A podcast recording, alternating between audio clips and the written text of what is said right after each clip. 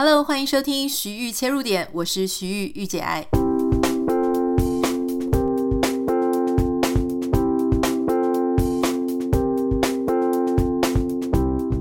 Hello，欢迎收听今天的节目，我们好久不见了哈，感谢大家让我放了一两个礼拜的假期，因为从去年。啊，日更了一整年之后，说真的，我有一点已经有一点这个长思枯竭，而且就觉得说真的好需要一个假期哦。所以在今年初，其实我们就是在美国这边从圣诞节一直放到一月初，那我就觉得，因为。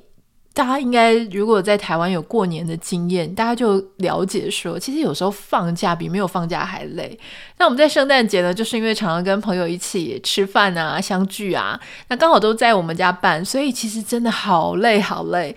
那节庆结束之后，我都觉得我好像还需要更长一点的假期哦。把我老公推出去上班之后，我就在家里放松了一个礼拜。这礼拜呢，我也做了蛮多事情，包含就是念书啊、弹钢琴啊，然后我甚至还去上了一堂芭蕾课。如果大家很好奇的话，其实我有先把我的穿芭蕾装的照片放在脸书上。也有放在 Instagram 上的线动哈，那感谢大家支持，就是很多人跟我说，哇，你好适合这样子的装扮。如果你还没有看到的话呢，可以欢迎可以上我的啊、这个脸书粉丝团上面可以去看这一则贴文。好，待会要来跟大家分享两件事情哦。第一个上半段的主题就是要跟大家分享说，我为什么会在这个年纪已经都四十一岁哈，老骨头、老腰都弯不下去的状态。或是你会觉得说，哎，学芭蕾不是小朋友就应该开始学吗？或是至少是年轻人很年轻的时候就应该开始学跳舞啊？好，那年纪大很多人就说，年纪大就去学什么社交舞啊、国标啊，或是甚至现在在台湾可能很多人学 K-pop，你都不至于觉得好像这么的有违和感。可是你为什么觉得说中年人、成人学芭蕾就感觉，嗯，这个？安妮刚丢哈，就是这个年纪学这个这样对吗？会不会很困难？因为感觉学芭蕾要拉筋什么的，好像很难。那感觉很多人说，哎，那你这样脚还颠得起来吗？待会稍微跟大家分享一下，因为我才刚去不久，好，就先跟大家分享一下我现在的一些心情跟心得。第二部分呢，想要跟大家谈一下，因为现在台湾哦，因为这个周末即将要选举。那请大家一定要珍惜自己的这个投票的权利啊，走出家门去投票，选给你认为他的政见跟他的为人你最能够期待的啊，能够给台湾带来最好改变的这个，不管是总统啊、政党啊，哈，或是一些其他立委候选人等等。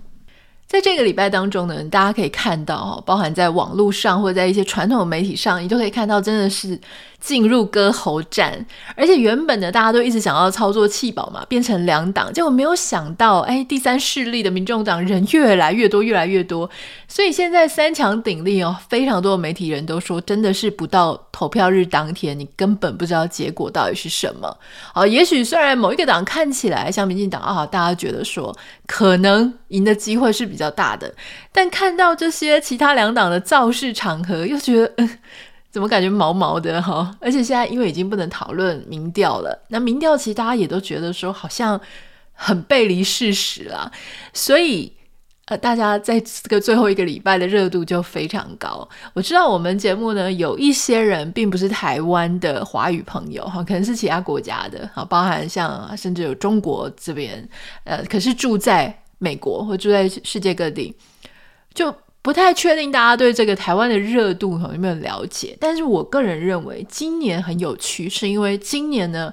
有一些媒体的现象哦。所谓这个媒体现象，就是说有很多媒体是非常不公平的，好，非常偏颇的。其实以前从以前到现在，我们就知道说媒体它分成什么蓝啊、绿啊。结果现在你会发现，诶，如果你有订 YouTube，有在看 YouTube 的话，哇，好像民众党又非常的强。那很多媒体人呢，也都各自靠边。可是媒体人在靠边的同时，又很喜欢标榜自己是中立的，自己是公平、公正、客观，只是在观察客观事实。但事实上是真的是这样吗？这个事情容易吗？啊，因为我自己是从小 这个一路念传播念上来哈，那还有自己后来在这个业界。我稍微在第二部分也想跟大家聊一下。好，在进入今天的节目开始之前呢，稍微跟大家一个工商一下哈，就是我们现在正在团购非常非常非常好穿的这个无痕内裤，我自己个人非常喜欢。那这个链接我会放在今天的节目简介栏，大家打开就可以了。这个应该已经是我们第四团还是第五团了吧？哈，已经卖到不知道是十几万还是二十几万件了，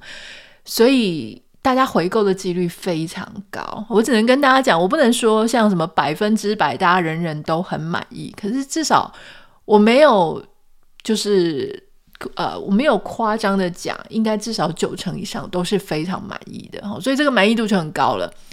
那因为满意度不高的东西，我们自己也不会一团再团，因为很会很麻烦。因为大家如果说有很多不好穿的经验啊、不好用的经验啊、各种抱怨啊，其实他们不一定会只抱怨给厂商，他们还会抱怨过来。好，那所以我们尽量都会挑我自己很有信心，而且市场反应很好的，所以继续的做团购。所以今天不只是在我这里啦，如果说你在别人那边，你就发现诶，有一个团，有一个可能他是一个 KOL。有一个团，他一团再团，只有两种可能。第一个是那个东西利润非常高，好，那他觉得他在那个地方赚很多。第二个呢，就是那个东西真的是好用，而且大家也都觉得很好用，让他再团起来非常有信心啊，感觉是真的是造福社会的那种。那我觉得这个裤子，当然裤子单价也没多少钱啊，所以这个其实就是因为大家都觉得很好，我们就一开再开。那我想大家也都不是第一次听我在介绍这个裤子了哈。那它就是第一个，我觉得它最重要的就是真的是无痕。所以不管你穿瑜伽裤啊，或者甚至芭蕾舞衣啊，你就会觉得说哦，OK，它的这个服帖度是非常好。因为很多裤子它标榜无痕，可是它有痕嘛。第二个是呢，多数人都认为它是不会卡臀的。好，当然少数的人他可能，也许大家自己身形每个人的 shape 不太一样，还是有听过一个。我们卖了十几万件，我还是有听过一个。呃，讲说它还是会卡，可是所有其他人都跟我说真的不会卡，真的无痕。好，那还有就是，我觉得它真的也很耐洗，因为说真的，我也不是一个，好像他们会建议说三个月就要换一批裤子，但我个人非常勤俭持家，我们就是尽量 可以多穿多久，直到它烂掉为止哈。所以我觉得它也很耐洗，我都丢洗衣机这样，所以大家可以试试看啦。我没有说一定要买，但是你可以点开今天的节目简介栏试试看。我自己非常推荐零点三 mm 那个无痕。好，如果你没有买过，或者你买了之前买了其他，可以请你试试看零点三 mm。还有就是基本上你就是往上选一个 size。好，通常你可以选跟你一样的，但如果他叫你尺码偏小，一定要选大，肯定是要选大。那如果你平常还是想要穿舒服一点，也可以选大一点。好，这个工商的讯息就到这里结束哈。那现在就是要跟各位讲说，哎，我怎么会这么有勇气，在中年的时候又跑去学一个看起来这么困难的芭蕾舞？好，我想大概每个人小时候，你都应该曾经觉得自己对什么东西很有兴趣，但有可能因为各种理由，包含说你可能不是这么的外显啊。把你的这个喜好或者你的愿望表现出来，所以你的家长可能不知道。还有就是你的家长可能他自己个人对这件事情很无感，所以默默的就错过了。我小时候跟舞蹈可能有点类似这样的状况。我我记得依稀记得，我曾经也跟我妈妈讲过，说我想要学舞蹈啊。那因为我其实，在大人旁边在唱歌的时候，因为那时候家长他们会在旁边哈，有时候去唱 KTV 啊，或者谁生日的时候来唱歌啊。我记得那个时候我年纪还很小，我就会拉着我的表妹，我们两个人就在角落里面啊，就是会转圈圈啊，或是跳舞之类，就自己很高兴，自娱于人。可是因为我的个性又相对比较害羞，所以我不会像其他小孩，有一些会想要在大家前面。跳舞给大家看啊，多少有一些小孩是这样子嘛，哈，就是我猜应该是外向型人格的吧，他们就很有勇气要在大家前面跳舞，这样你就很容易被发现。但因为我是默默的在角落里面转圈圈，那大人可能也就觉得你自己是好玩的而已。那我记得在国中的时候，我就曾经跟我一个补习班哈，我们认识的两个女生非常要好，我们就很想要学舞蹈，因为她自己也是。啊、我记得他也是没有学舞蹈过，大概也是因为家长的关系，所以当时我们两个骑着脚踏车呢，就在屏东的街上到处想要学啊。那时候我们两个人就看到电视上有那个什么彩带舞啊，就是这种传统的舞蹈，然后他就是手在那边绕彩带，那个彩带就弄得整个画面都非常的漂亮。所以当时我们两个就觉得说，哇，好想学那种所谓的民族舞蹈。所以我们就骑着脚踏车在屏东的大街小巷，我记得还是在万年溪那边的地方，就想要找舞蹈教室。可是现在想想也觉得很好笑，因为那时候两个人年纪那么小，未成年，骑着脚踏车，身上又没有钱，你就算找到舞蹈教室是要干嘛？就在下面看他的招牌嘛，哈。所以其实也没有什么一个策略啦。那总之后来就没有做这件事情。好，那最近呢，都当然是因为我的日子过得比较放松一些啊，比较没有那么有压力，你就会开始哎瑜伽啊，然后去上什么芭蕾把杆啊，在台湾跟在美国都有一种啊运动，它是类似健身，但是它是有搭配舞蹈的那个把杆，就把杆就是贴在墙壁上，然后有一个让你扶着可以练腿练动作的那个叫芭蕾把杆嘛，就是 bar。那他们有结合，就是这个 bar 跟皮拉提斯、瑜伽、workout，就是健身的一些这样子的一种特殊的健身活动。所以我当时其实就是在就是这个练 bar 的地方，我学了好几个月。它那个 bar 是非常非常的酸痛哦，因为它虽然是有结合芭蕾舞，但是它同时也有重量训练，也有一点点的有氧哈，所以就是这样子去贯穿一堂课五十分钟。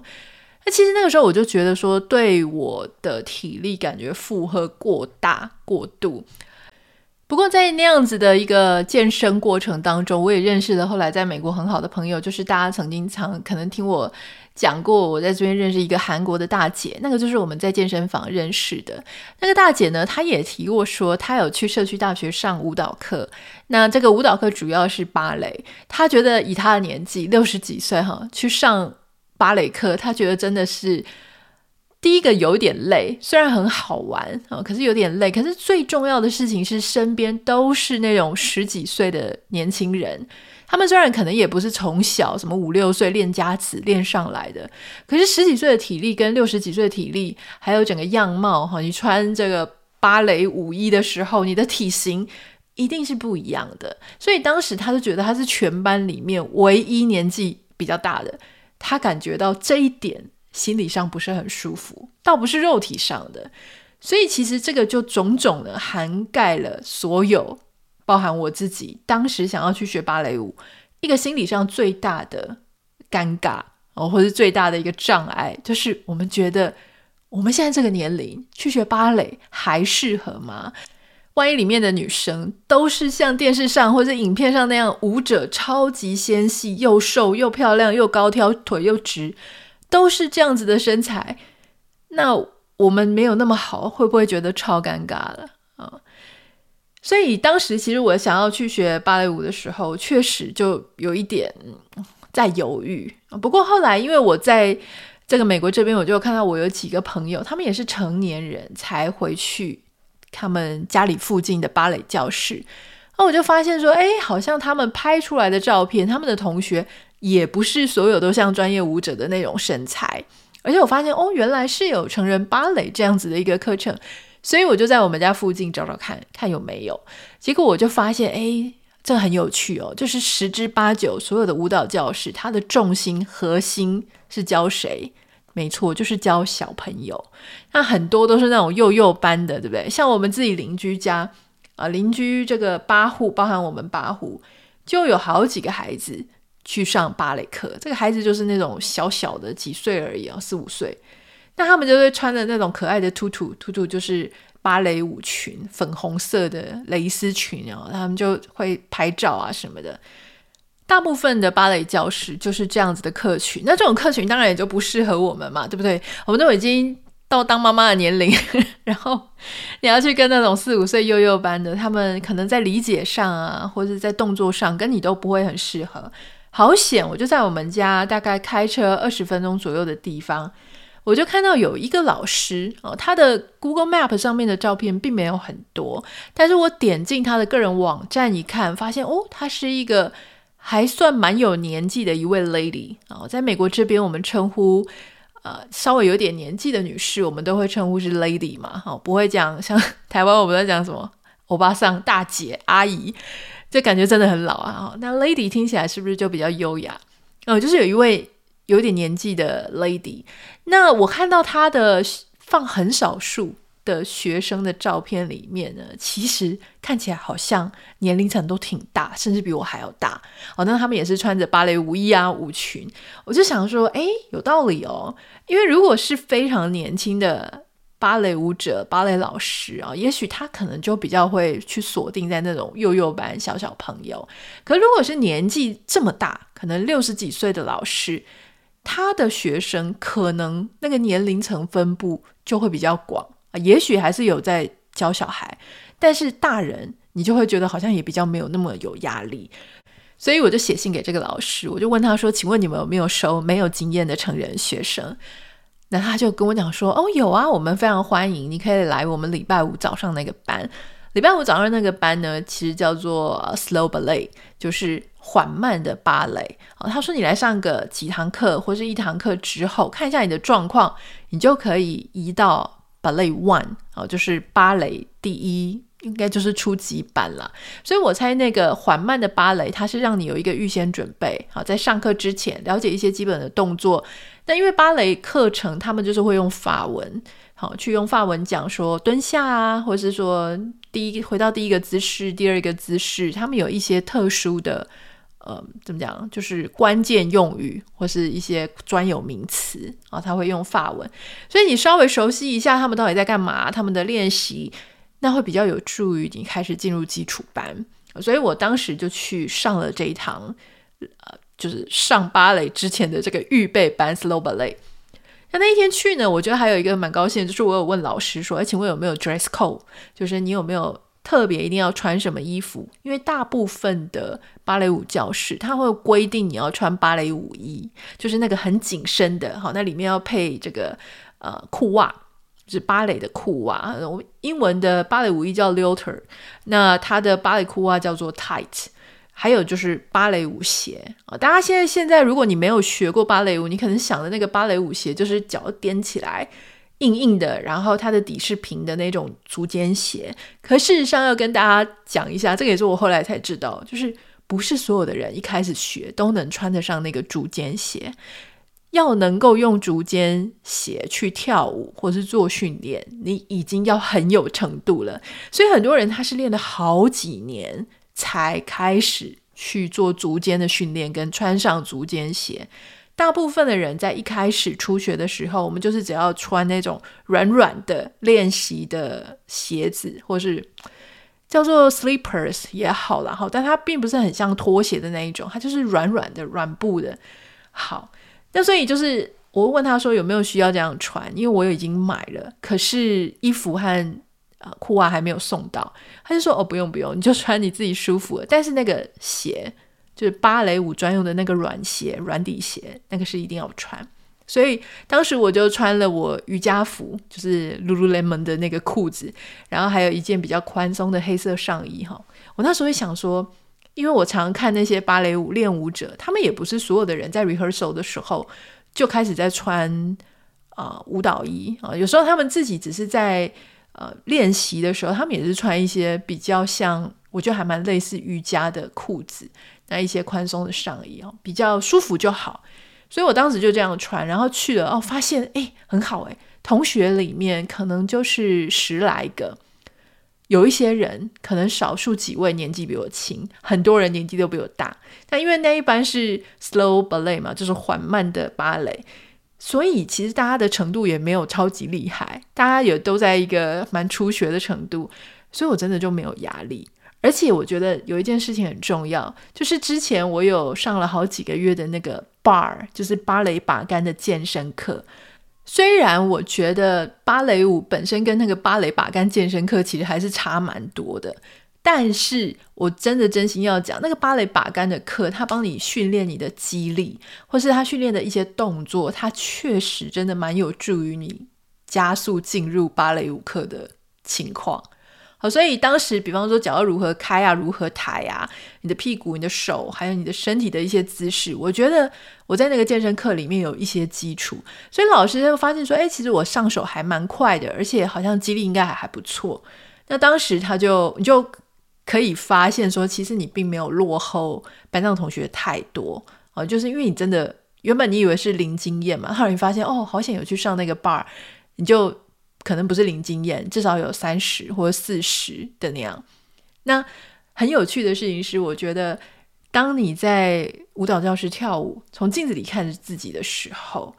因为我没有去学别的舞，我不太确定。我以前有学过弗朗明哥舞啊，当时也是这种感觉，就是。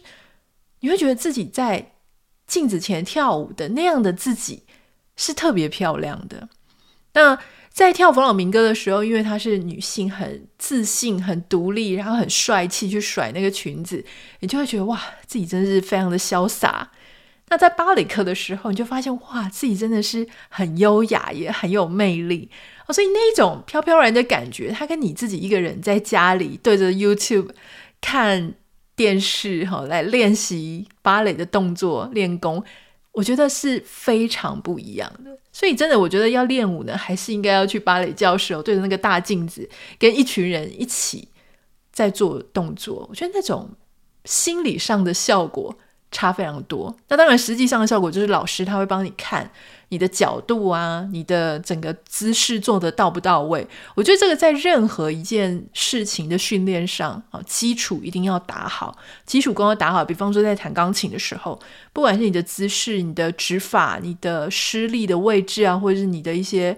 嗯，就是基础一定要练好。我们这个老师他其实呃是加州 UC Berkeley 的舞蹈系毕业的。那年轻的时候，他也是在纽约专业舞团，就是专业的舞团团员，所以其实我觉得他是非常有丰富的经验。他在上完课之后呢，他就跟我讲说：“哎，我觉得你应该可以在舞芭蕾上面学得很不错，You are strong。”那当然，You are strong 很很怎么讲，很直觉的这个英文其实不难嘛，就说啊你很强壮。但事实上，你用在一个芭蕾舞课结束之后，老师跟你说：“哦，You are strong。”到底是什么意思呢？哈，我心里还在弯腰想说啊，该不会讲说我很壮吧？那我就把这个贴文贴上去的时候呢，我们下面有一些网友，他们是专业的芭蕾舞老师或者也学芭蕾舞的，他说依这个情境脉络，他应该是在称赞你的肌力很不错。好，就说可能比方说单脚要平衡，或是要转圈啊，或是比较不会晃来晃去的啦。就说可能身体上的素质这个部分还不错，感觉是。可以继续练习的。当时老师就这样跟我讲，然后我就觉得哇，很开心，因为想说本来就是心里惴惴不安，到了那边练一个你这辈子都没有练过的东西。啊，如果老师愿意给你一些很好的 feedback，其实这个在美国不难，因为你大家知道美国人就是世界少数真的超级爱称赞别人的一个民族哈。当然很多。民族都会称赞别人，但是美国人真的是极度的热爱称赞别人。就是你百分之八十的时候，他都能够找到方式去赞美你。那就算百分之二十，他觉得你做的很烂，他还是会先用赞美你开始，然后再告诉你说你到底应该要改进哪些地方。所以这种学习起来，你就会觉得 实在是太有信心了，感觉自己真的是被其他事情耽误的芭蕾舞家。虽然说。这个当然还是离得非常遥远了。那我我觉得这个整个过程当中会让你觉得你好像又破关了，level up，好，或者说哎又跨开自己的舒适圈一大步。当然很多人就有稍微给我一个提醒，就说啊，我跟你讲哦，芭蕾舞衣也是一个大坑，因为芭蕾舞衣都很漂亮。我目前还没有这个困扰，因为我觉得我目前的身材呢还不至于让我觉得我穿芭蕾舞衣真是超正的。体脂肪还是要继续下降哈，搭配饮食。可是我觉得啦，这个体型是有道理的。只要再瘦一点，好，再漂亮一点，那个体型更像一个芭蕾舞者。我觉得那个那个坑真的是很大的。但从这个故事当中，我其实想要跟大家分享，就是很多事情只要你开始，你就会发现它的障碍没有你原本想的那么高。我不能说只要开始就一定会成功哈，这个事情这一句话是不负责任也 nonsense。但是只要开始，你会发现最困难的那一步就跨过了，因为最困难的事情就是开始。今天如果在讲芭蕾舞课，你觉得最困难的是哪里？就是你查到一个你家附近的芭蕾舞教室，而且你踏进去去上那第一堂课，对不对？去准备东西啊，踏进去啊，跟老师互动，然后直接就下场，这是最困难的。这一步呢，就是要有一点冲动跟勇敢，不要想太多，你就直接进去。进去会怎样？也不会怎么样啊，对不对？如果今天你要学一个新东西或尝试一个新的事情，你踏进去，然后发现，哎，全部都是年轻人，真的不是你的菜，这不是一个环境。OK，谢谢，掉头离开，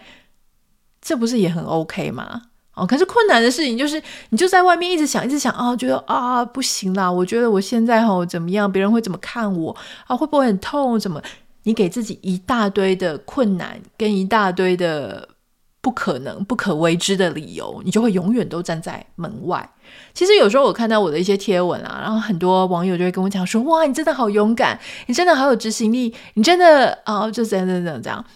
就是在称赞我的执行力的部分。”那下面同时也会有人讲说：“啊，我也是想很久了，那我都觉得好困难哦，怎么样的哦，各种理由。”那有时候我看到这些留言呢，我虽然也是会给他按赞、按爱心，可是我心里也想说，虽然不是很想逼各位。但是你继续在这里留言，留说你觉得为什么你没有办法做到，他就不会改变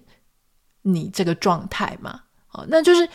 你可以告诉我说啊，我觉得很难，但是看到你这样试试看，我也很想试，给了我动力，我立刻明天 right now 就直接去尝试。我觉得那样子你就真的可以改变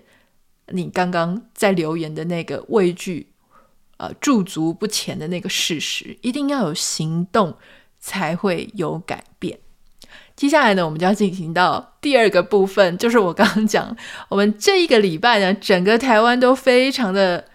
我就只能讲说是民心浮动了哈，或是这当中也有带一点雀跃，带有一点期待，带有一点盼望，因为这个周末台湾就要大选了。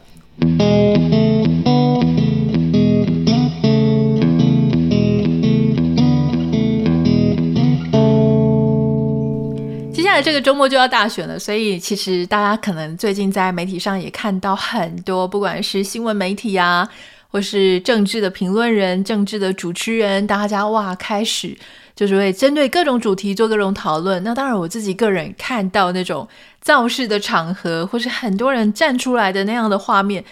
不知道为什么，你就心里会觉得非常的激昂、激动，有时候甚至啊眼角就会泛泪。你知道人的情绪真的是非常容易受到这种。啊，造势场合啊，各种情感的影响。那特别是如果你看到是你自己支持的候选人，他的场子，或者是其他跟你一样支持他的人哦，就这样子非常热血沸腾，你就整个人也是跟着很澎湃，几乎都做不了其他的事情。我们的情绪就是这样高高低低的。我觉得这些情绪上的变化呢，真的是人之常情，无可厚非。不过我有观察到一件事情，这个真的无关我到底是支持谁或怎么样。我就发现一个很有趣的事情，就是很多媒体，不管是电视台、网站、媒体人、媒体主持人，他们明明就是偏颇到不行啊。我认为他这个偏颇其实是一个很自然也很正常的事情，因为我们每个人都有自己的偏好，但因为他们有个频道，他们有个节目，他们有一个整个电视台或是新闻台，或者他是记者，他有一个身份，所以他就要假装他是中立的啊，或者说他明明就已经有支持特定候选人，或是一直在讲某个候选人的坏话，他偏颇得不得了。可是他们却要一直标榜自己是公正客观，不可以摄入什么，他不可以揭露他自己的偏好。可是你会从他邀请的来宾啊，他设计的问题呀、他脸书的留言发言，或是等等，你就知道很明显他到底支持谁。所以这不禁让我就在想，我们真的还有在期待所谓的媒体、媒体人、主持人，他们是所谓的。公正、客观、中立的吗？或他们真的还以为大家期待他们是这样的吗？当他们全部都不是这样的时候，我们到底在骗谁？我知道最近民众党就是黄珊珊啊、黄国昌他们有呃开一个记者会，就在讨论媒体之不公不义、不公正这个事情。它不是现在才发生，其实我从小时候啊到长大。那我们只是经历过说，OK，本来是国民党把持媒体，然后后来好，民进党跟国民党啊、大家都各有有媒体各有其主。那现在好，现在第三个，那大家在 YouTube 上面发笑。可是我觉得有一件事情是很有趣的，就是说。明明所有的社会现象都不是这个样子，我们当然很期待啦。有一天，它真的能够像我们在新闻系里面、广电系里面教科书上面写的，或像在其他各国，比如北欧啊，哦，或是一些其他的国家，他们的媒体自律做得比较好的国家，我们真的很希望媒体有一天还是能够变成它原本应该有的样子。新闻人有新闻人的风骨，公正、客观，不要采边站。但可能因为台湾的这些呃媒体，它跟财团或者它跟建商啊，或是一些利益既得利益者，它绑得很深，因为市场不够大。如果今天这些呃商业市场，包含观众的支持，包含广告商的量，啊，还有它的竞争对手没有那么多，没有那么多的频道一起在瓜分这一些呃广告费的资源，如果不是这样的话，也许它能够不会为五斗米折腰。但今天市场那么小，就是这么有限，可是它竞争频道这么多，然后商人啊、有一些这种利益团体，他又把持了媒体，这个事情就变得很困难。其实我要讲的事情就是说，以现在这个状态，大家通通都知道，很多人都不公正，很多电视台、新闻台都不公平。你还有没有这个必要要去标榜自己是中立公平？还是你直接告诉我们，你这次支持谁？我们就比较好判断，就说 OK，我知道了，我知道你现在是支持谁，那我选择看你或不看你。我就不要说，我是比较不喜欢说你假装自己是公正的，假装自己是客观的，可是你所有的言行举止，或是在安排节目内容，或在自己私人脸书，或者有些人，你以为他是。中立客观的结果，他在网络上哦是这样子，结果他在传统媒体上表现是那个样子，就很讨人厌，就觉得说你到底在干嘛？把他当什么？当笨蛋吗？还是白痴吗？哈，我我就会觉得说有这样子的一个问题，就是你你不如就直接公然揭露啊，比方说像这个网红啊，我们如果是在社群媒体上面做业配或做什么，你就是常常都是要他有规定，你就是要标榜说这个是广告，这个是业配，谁赞助的这样。但现在你看这一些讲政治的，他们通通都假装假装自己是中立。我要跟大家分享一个哈，这个呢就是，啊，这个是有一点秘密，但是我决定还是要跟大家分享。前一阵子呢，我就收到 ETC 的小编，这个小编呢，他就请我啊问我说，他能不能够啊使用我的某一个影片，就是之前我拍我先生他的。Tesla 啊，就是装了不同的锁车音乐，装了《星际大战》的。那这一支影片呢，它在 Facebook 上面已经创下了将近五十万的点阅，呃，观看数。那这个东森的小编，好，我 E T T 的小编，我不能讲说怎么样哈，因为我觉得他愿意来问我愿不愿意授权给他，已经比其他的媒体在这一点上做得非常有礼貌。那以前他们来跟我要文章啊，或是不管是影片啊的授权，我都会说 OK OK 没问题，大家就尽量拿去用。这一次我也是一开始说哦好，结果突然之间我就想到说，哎不对，我最近真的有点受不了他们，就是因为他们真的是在政治上偏颇到一个无法让人忍受的一个状态啊，不是最近，不是说什么选战激烈而已，我记得以前。我有跟大家分享过，就说我其实有装了几个新闻的 App，我就想要看台湾的新闻的时候，我就是能够滑几个 App，例如说苹果啊之前的啊，或者之前啊，因为我想看的不只是这种深度报道，什么天下啊，或是商周啊，哈或者什么这个呃关键评论什么等等的，不是只是想看的东西。我现在有些时候我想要看一些即时的新闻，所以当时我也装了 ETtoday。那后来我就率先把苹果给删掉了，因为苹果我很讨厌它那个盖板的广告，觉得有点烦。这样，那后来这个 ETtoday 呢，它在还没有进入选举的时候，其实是一个正常的新闻频道，所以你可以滑滑滑哈。那我之前也有用过像呃以前的那个 Line Today 嘛，就是 Line 新闻。可是 Line 新闻或是雅虎新闻有个问题，就是他们使用很多嗯。忠实的。忠实的新闻里面呢，有我觉得有含量过多的中国新闻，而且它外面都不标示，就是你会以为那是在台湾发生的事情，可你点进去看呢，才发现，哦，居然是就是中国大陆的。然后你就想说，我干嘛花那么多时间看一些，就是你的标题写得很猎奇，让我以为就发生一些很惊天动地的事情，然后就里面就是一些其实就是不知道哪里来，也不知道真实性哈。好，那总之，ET Today 变成。当时我最后一个看台湾新闻媒体的一个 App，可是后来进入选战，就开始发现它很明显的选边站。那我觉得那个选边站让我感觉不舒服的原因，是因为我觉得你就是把大家当白痴，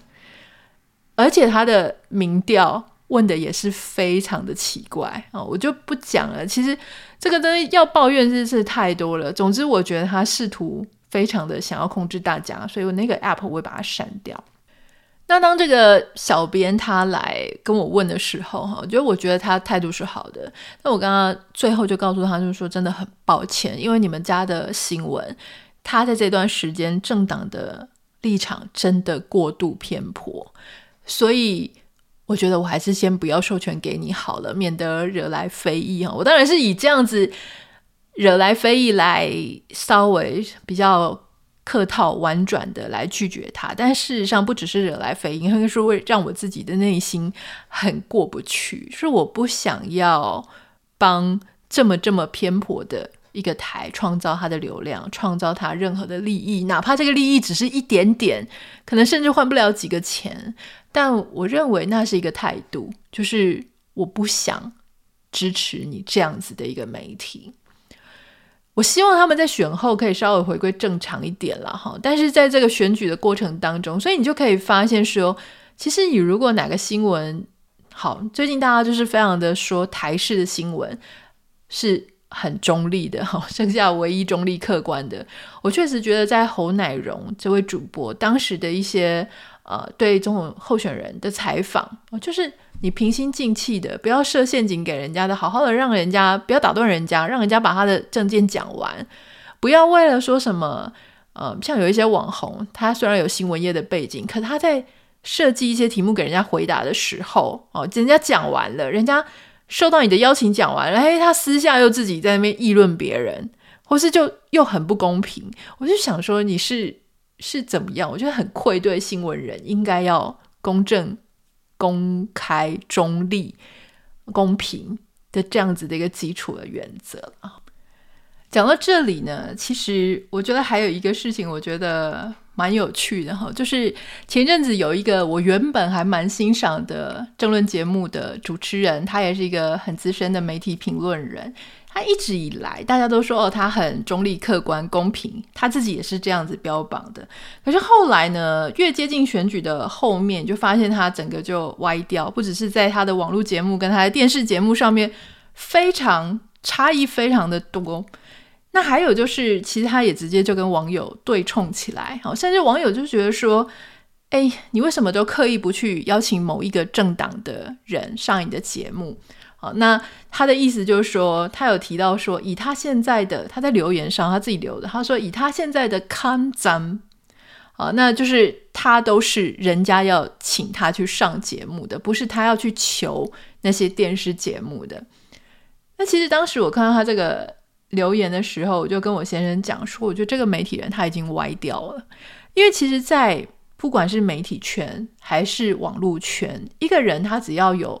足够多的注意力、影响力、粉丝，你就是一个最好可以观察这个人他会不会因为大头症淹没的时候。有一些人他在这种光芒最旺、人气最多、好多人愿意支持他的时候，他整个人会大头症到不行。这个其实也是人之常情，因为很多人他没有办法调试，他在从没有人关注到突然之间一呼百诺，他好有影响力。可是有一些人他会去调整他这个昏昏茫茫然飘飘然的这种时刻，他可能会飘一阵子，后来就醒过来。有一些人飘了一辈子，永远醒不过来，到老还在回味自己当时好厉害，一直你不知道他还一直讲给你听，说他当年多勇这样子。那我自己在这一行。看这么多人哦，我觉得会大头症是理是怎么讲，情有可原。可是你这个人大头症到多久能够回到一个正常状态？还有你大头症的时候讲了什么话，或是你看起来到底是那个状态？你怎么去调整那个状态？它会变成你能不能够继续走得更远、更长久？好，所以当时我在看到这个候选人，不是候选人，这个媒体人，他讲说他现在的 come down 是人家要邀请他去节目的时候，我就跟我先生讲，这个人已经歪掉了。但我希望他昏一阵子之后，他就会恢复正常，能够跟网友或者跟社会，甚至跟他自己和平相处。大家要知道，在媒体啊，哈，媒体是一个我觉得蛮试炼的环境。就你不红的时候，内心也很难受；你很红的时候，内心也会非常非常的难受。因为不红，大家大家可以理解，就是说。当你不红的时候，你人为言轻啊，你要求别人让你有一个曝光的机会，你唯有曝光的机会，而且把握那个曝光的机会，你才有可能一步一步往上走。但是当你很红啊，就是当红炸子鸡，大家都急着要邀请你，用更高的通告费来邀请你的时候，你就会发现，哎，好像大家都好需要你哦。啊，那你就开始慢慢的觉得自己好像真的很像一回事，好，自己好像真的很有影响力，我可以用我的影响力去认识更多的人脉，更有钱的、更有权的，大家通通要来巴结我，大家通通要来让我买他的单。这种时候，一个人的修为就会变得非常的重要哈。刚刚爆红的人，他为什么很困难去适应这件事情？就是因为他突然发现，哦，原来。我也是可以到达这样的高度啊！我是跟他们同一种 level 的，好，他是跟那些厉害的人，可能一级首长、总经理啊，好，这个部长啊，或是什么，甚至总统啊，我是跟他们同一个看展的，我能够跟他们对话。你这种飘上去的时候，如果没有去回头看一下，让你垫在那个高度的基石，那个台子，它的结构到底是什么？你就会飘在上面，根本没办法站好。很多人他上去可能有时候是侥幸的，有时候他的基础来自于大家对他的信任。可当他一到那样子的高度的时候，他飘走了，然后他说：“我就是天生那么好，我就是这么棒，所以大家才要支持我。”错，因为大家是因为他以前那个 humble 谦卑的样子，温暖的样子。可靠的样子，大家去喜欢他，所以太多太多的人在大头症的时候呢，他已经飘到不像话了。那最后呢，垫他的那样子的基石整个垮下来的时候，慢慢的，这个可能不会一瞬间，除非你是整个发生非常糟糕的毁灭性的事件。如果你是自然而然的人气散掉，你就会过一阵子就发现说，哦，原来我又跑回到了。平地跟地面，原来那些所谓的什么老板啊、什么大官啊，我以为跟我平起平坐的。你回头看看自己，你才发现说，其实没有。人家至少有企业基础，人家有民意基础，人家有各种历练累积在那里，而你是因为一时的大家的簇拥，你才到到达那个高度。当没有人要簇拥你的时候。其实你就是一介平凡人呐，哈！所以我其实真的是要真心的跟大家讲，说不要去滥用。今天如果有人他支持你，他愿意拥护你，不要以为那是你一个人很厉害，